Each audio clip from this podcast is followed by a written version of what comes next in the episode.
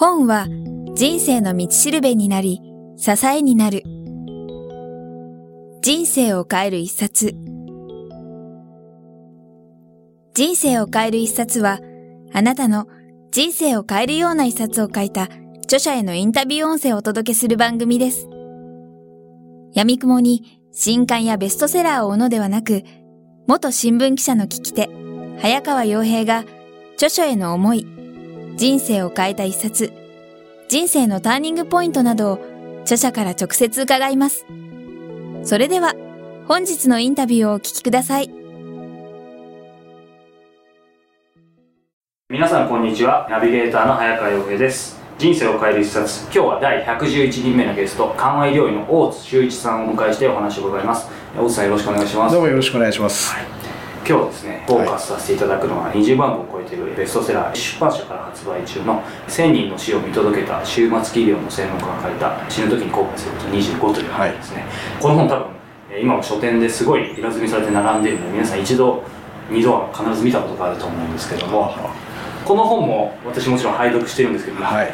本当にたくさんの本を出版されていてですね、はい、実はこのインタビューが始まる前にもういつそんな暇があるんだっていうことを いやいやいや。お聞きしたんですがそもそもお医者さんでありながら本を書くに至った経緯なども含めてまた後ほどお聞かせいただければ、はい、よろしくお願いします。お願いします。ということでですね今緩和医療医ということでご紹介させていただいたんですけども、はい、改めて大津修一さんのプロフィールを簡単にご紹介させていただきます、大津修一さん1976年生まれ茨城県出身。岐阜大学医学部卒業。緩和医療医日本消化器病学会専門医日本内科学会認定内科医日本尊厳死協会リビングウィル需要協力医師2006年度笹川医学医療研究財団ホスピス緩和ケアドクター養成コース終了。内科専門研修後日本最年少のホスピス医各当時として京都市左京区の日本パブテスト病院ホスピスに勤務した後平成20年5月より東京都世田谷区のクリニックに勤務。現在は都内の病院に勤務されていますはいですね。その傍らですよね。傍らで本ね、今まで、えーと、ご著書はどのくらい？10冊以上か。そうですね。今のところ9冊ですかね。じゃあもう間もなく。10冊になります、はい、そんな中ですね今日いろいろとお話伺っていきたいんですけども、はい今回番組でですね、はい、この死ぬ時に後悔すること25と言って取り上げさせていただいたんですけども、この本はあの実は最新刊ではないんですよね。そうですね、はい、間もなく2年になりますね。後でリスナーさんからも質問いただいてますので、はい、それについてもまたお聞きできればと思います。わかりました。早速いろいろとお聞きしたいんですけども、はいはい、私はあのこの本も読んでおりますし、はい、以前から大先生のこと存じておりましたので、緩和医療緩和医療本当にまあ素人ながら、はい、なんとなくは分かってるんですけども、うん、やはりそもそもそこもホスピスとかいう言葉もあったりとかで、はいはい、分かってない人も結構いるのかなと思ったので、うん、改めてその緩和医療のまあ、本当に定義って言って難しいと思うんですけど、はいはい、何なのかそれと大津さんご自身がなぜその緩和医療医になったのか、はい、この辺をあの教えていただければと思います。そうですねまあの緩和医療は WHO の正式な定義もあるんですけれども本当にこう簡単に説明すると、まあ、やはりこう、まあ、重い病気の方ですね、まあ、そういうもののあの心身の苦痛を和らげてあの QOL っていうんですけどもその生活の質をこう上げてあげるこう、まあ、医療ですね、まあ、それはあの緩和医療と言います。で主にどういう仕事をしているかというとやはりがんの方の心身の苦痛を取り除いていくと。はいでそれに関して薬物をこう、まあ、使用しながらですね、まあ、できるだけそのこう痛みを取り除いていってあげると、でその薬剤の中には当然モルヒネなどいうような医療用麻薬も含まれるんですがここら辺も非常に誤解があるんですけども医療用麻薬っていうのは別にこう意識をおかしくして苦痛を取っていくものじゃないんですね、はい、全く意識がそのままでこう痛みだけを取り除くというのがモルヒネですので、はい、緩和医療が目指しているのもそこですね。患者さん本人の痛みだけをこう取ってあげて良好な生活の質を確保してある程度こう限られた時間において、まあ、苦痛がなく生活していただくのをこう目標とするというところなんですけども、まだここら辺あと誤解があるんですけども緩和医療イコール終末期医療じゃないんですね。今までですと治療を受けていてそういうあのがんを倒すような治療ができなくなったところでいやもう何々さん治療はできませんねとそれじゃあホスピスに移っていただけますかとか緩和医療に専念していただけますかみたいな形の流れだったと思うんですけど、はい、今もうそういうものは旧来型であるというふうに言われてるんですね。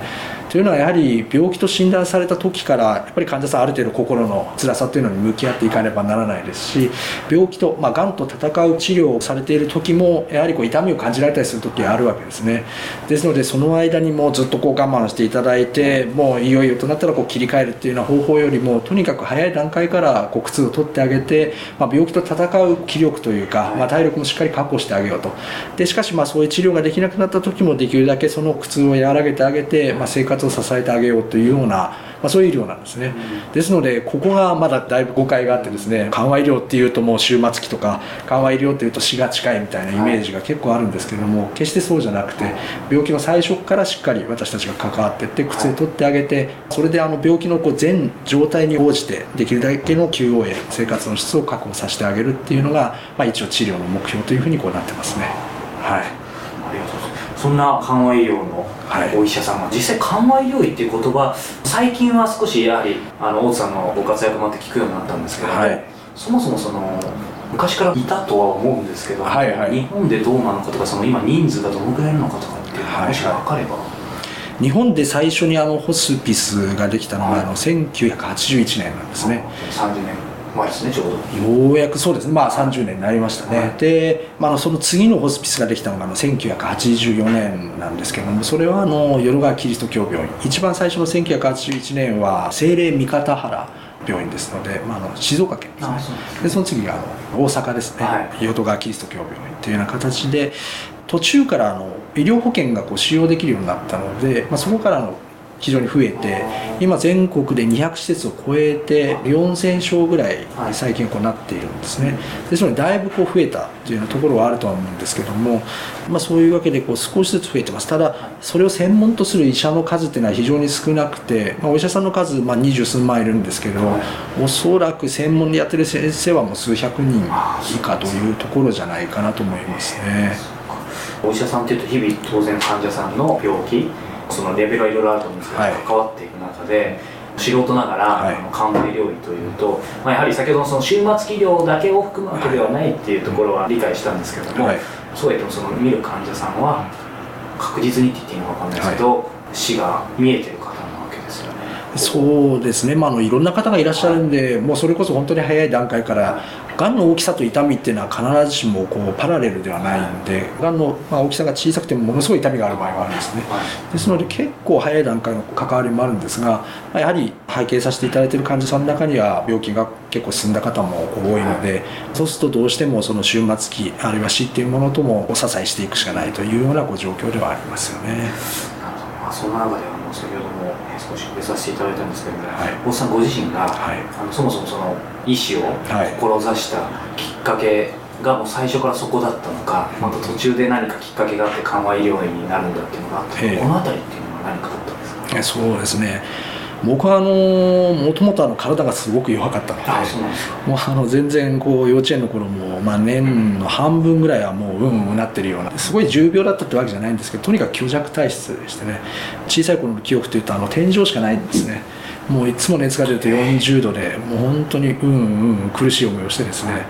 まあ、それで、まあ、たまたまその頃こう読んだ幼児向けの医学書には、まあ、42度になったら人は死ぬって書いてあったんですね。で僕しょっちゅう40度とか41度になったので42度になっても死ぬと思ってるんです、ですのでもう本当に怖くてですね。もうあとちょっとこう棒が伸びたらもう昔の睡眠中のやつ見ながらこれもうちょっと上がったらこう死ぬんだろうなとかっていつもそういうことを考えててですね、死んだらどうなんだろうとか、まあ、いろいろそういうことをよく考えてました、でさすがに、まあ、の熱がこう高くもうあまりにもひどい衰弱も激しいんでそうするとあの病院に運び込まれるわけなんですが、まあ、そこにはもう本当にすごい女医さんがいたんですね。小児科の先生だったんですけども本当にお世話になって、やっぱりあの大丈夫よって言ってくれるんですごく安心もしましたし点滴してくれるんですけどこれがあの効いていつも熱が41度ぐらいあるのが37度なんですね。でもおそらく大人になって考えるとあれは点滴が効いたんじゃなくて多分座薬をこう知らないうちにこうスポッとこう入れてくれててまあだったんですけどいや本当にあの僕にとってその女医さんっていうのはマジシャンでしてね。いやなんでこんな良くなるんだみたいな。さっきまで41度で僕は死の淵にいたはずなのを一気に37度にあの引き戻せるみたいな。やっぱりもうあのすごい信頼感があったんですね。結局はしかのワクチンなんても小さい頃受けられなかったので本当にはしかになったんですけども、まあ、その時もあのコプリック斑って言ってこの口のあの粘膜の後ろの方にはしかの前にあの前駆症状が出るんですね。小さな斑点が。そう,、いうの今実際のはしか見たことある医者ってほとんどいないので、まあ、なかなかそういうの分かんないんですけどその女医さんはもう昔の女医さんだったですからもうすぐ見つけてもうあなたこれは今までのメスとは違うわよみたいな。ででも絶対に治るからこう頑張ってねみたいな。そうするともう確かにブツブツがボーっとこう出てきてですね、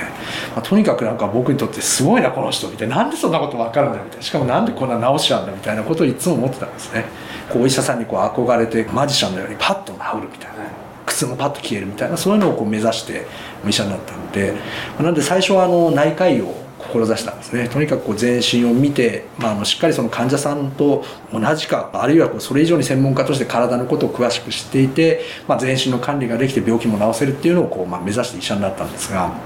ただ現実はまあ、なかなかそうはこういかないわけでありまして昔は余計感染症が多かったんですが感染症は本当に抗生物質でよく治るんですね。しかし今の病気っていうのはもう治らない病気がかなり多いわけですね。基本的にそのこう老化に伴うような病気っていうのが非常に増えてるんで、はい、例えばあの高血圧なんていうのは血管の老化ですから高血圧をその根本的に治すっていうのはもう難しいんですね ですので皆さん高血圧とかあの高脂血症とか、あの言いますけどそれを根本的に治すこともなかなか難しいっていうことが結構あってなるほど内科医になってみたけれどもあの小児科の先生みたいにやっぱりこうスパッと治すってやっぱ難しいんだなっていうようなことをいろいろこう、まあ、思っていたんですね。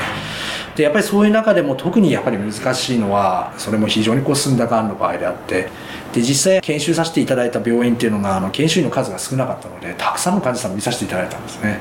そうするとやはり重いも末期の患者さんもそれこそたくさん見てですね。やはりなかなかこう苦しみがこう取れなかったりして今思えば本当にこうかわいそうなことをしてしまったなというか、まあ、あのさせてしまったなと思うんですけども当時の私はその緩和医療というのは知らなかったんですね。でそれがこうどういうふうに変わっていったかというと、まあ、それこそあの後のこの一冊が自分を変えたというのになんかつながってくると思うんですけどこの水色の本があるんですけど、はい、この最新緩和医療学といって淀川キリスト教病院のその時ホスピス長されたあの常藤先生という先生が書かれた本なんですが今あの阪大の教授になられたんですがこの先生が書いた本はそれまで見た医学書のどれとも違ってたんですね。で何がこうどう違うかっていうと、まあ、普通は胃がんっていうこう病気の名前がまずあって胃がんはどういうふうにこう診断して、はい、まあ、どういうふうに治療すると。で鑑別診断はこれで、まあ、予後はこれぐらいというような、まあ、あるいはその胃がんじゃなくて肺がんはこうであるというようなこう病気ごとに書いてますね、はい、この本何がこう他の本と違うかっていうとこれ結局あの症状で分けてあるんですよ疼痛全身倦怠感だるさですね。あとはその呼吸器症状、はい、もう咳があったりとか胸水がとか、はい、あとは消化器症状というような、こう症状で分けられてたんですね。でそれまでこういう苦痛の症状をどうやっていたかっていうと先輩に聞いてこう痛い時先輩どうしたらいいんですかって言うとああそれはこう医療用マイク使うというああなるほどって言って言われた通りこうやっていたと。つまりその病気の伴う苦痛の治療に関して勉強したことがなかったんですね、はい僕の記憶だと今はもうそうでもないみたいですけど僕の大学時代はそんなにそういうこうコマ数がなくてですねあんまり記憶がないんですね。ですのでこう医者になって初めてそういうことがあることにこう気が付いて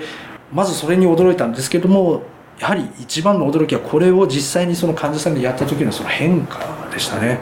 今も忘れないんですけど60代の女性の肺がんの患者さんがいて、はい、もう胸の水がもういっぱいだったんですね片方の肺にとにかくこの胸の水が非常に難治性で管を入れて抜いても下がってくるわけですけども、はい、そこでこう管を抜くとまた溜まってしまうというような、まあ、結局あの肺がん自体が眼性胸膜炎という病態を通じてあの胸水を非常に出してしまっているのでいくら管を入れて抜いても、また結局あの蛇口はもう全開ですからまたこう溜まってきてしまうというような状況だったんですね。一回ものすごいこう減ったので、まあ、思い切ってまたあの相談して抜いたんですが、はい、そうすると胸に傷跡があったわけですけどそこから胸の水が毎日のようにこう出るようになってしまったんですね。ある意味ここから出ているんでたまらないんですけども患者さんからすると毎日のようにこう下着がこうぐっしょりこう濡れてしまってもう本当にあの精神的にこう辛いえ感じだったんですね。かつあの仕事にも戻りたいっていうふうにおっしゃってたんですがもうとにかくちょっと歩くだけでも息がハーハーしてしまうと。なのであの医学的に言うと、まあ、胸水胸の水があって呼吸困難感も強くしかもだるさ全身倦怠感もあるというようなこう症状がこうあったわけなんですけどもでその時までのこう僕はそういうのに有効なこう治療法を見出せ得なかったんですね、はい。まあ、結局管を入れて、まあ、それでこうなんとか対処してたと。ただその時あのもうこの本を読んでいたんでこういう病態にあの僕たちはあのステロイドっていう薬を使うんですね。これはあのてきめんによく効くので、はい。結局あのその患者さんもステロイド薬小さい粒あの4錠出したんですね。そしたらもう先生次の日になんか出なくなったんですけどって突然言い出してですね。いや当時は僕も全然わからないですからいやいやまあそのあんまり油断しちゃいけないよなんて言ってたんですけどももう翌日も翌々日も出なかった。で最終的に1週間見てレントゲンを取ってみたらもうあの胸の水が減ってるんですね。何も抜いていないのにみたいな。もうものすごい衝撃で。で患者さんも本当にあの元気になって、他の患者さんのこう車椅子を押すぐらいまでなであこう知らないってことはもう本当に恐ろしいことであって罪だなってつくづく思ったんですね。それ以来僕はあの今に至るまで肺がんあるいはあの肺に転移したがんで胸の水がある症例で管を入れて抜いた例は一度もないんですね。ステロイドを使うだけで完璧にコントロールできるので。あとはあの点滴がちょっと普通の病院だと多すぎて点滴の水が結局胸の水になっちゃう場合があるので点滴をある程度絞ってステロイドを使うことで僕はもう100%の治療率が残ってるんですね。ですので他の例えばその緩和医療を知らない先生にかかった場合だと管を入れてそれでもまた溜まってしまって何回も何回も抜かれてその都度こう痛いもう苦しいってやっぱりなるところが全くあのたった4粒とか、まあ、あの点滴にそういう薬を混ぜるだけでこう良くなってしまうというのがものすごいこう衝撃して実際にそういう形で独学でこうやったことをいろいろ患者さんにやらせていただくとものすごいやっぱり良くなるんですね。痛い痛いっておっしゃった方も全然痛くないとか胸の水が溜まってた人がこう溜まらなくなるとかいろいろ管がたくさん入った人がそういうのがなくても大丈夫になると。これはすごい医療だなということでそのまずは症状を和らげる治療の凄さに驚いてこう緩和医療院になっていったって感じですね。はいその中であの、まあ、あの現在もそうだと思うんですけども、はいい、わゆる本当に緩和医療専門医っていうふうに、大津さん申し上げても大丈夫ですか？緩和医療の一応あの専門医制度っていうのがあの去年からできてあですね今あの来年の4月で、はい。あの専門医がようやく24人になるので、はい。まあ、なかなか専門医になるのも大変ですけどまだ僕はあの専門医じゃないですけれどもただ専門的にはやってるのでね。まあ、一応専門家として、はい。まあ、言っていただいて大丈夫かなと思いますけど。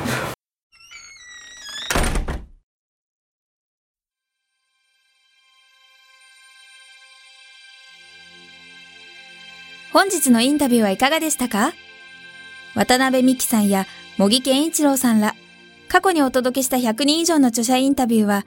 すべて人生を変える一冊のサイトより無料でダウンロードできます。もっとインタビューを楽しみたいという方は、ぜひお聞きください。サイト URL は、kiqtas.jp スラッシュ book キクタス .jp スラッシュブックです。Google で人生を変える一冊と入力いただいてもアクセス可能です。本日も最後までお聞きいただきありがとうございました。それではまたお耳にかかりましょう。ごきげんよう。さようなら。この番組は、キクタスの提供、若菜はじめ、ご機嫌ワークス制作協力、宮浦清志音楽、清水夏美ナレーションによりお送りいたしました。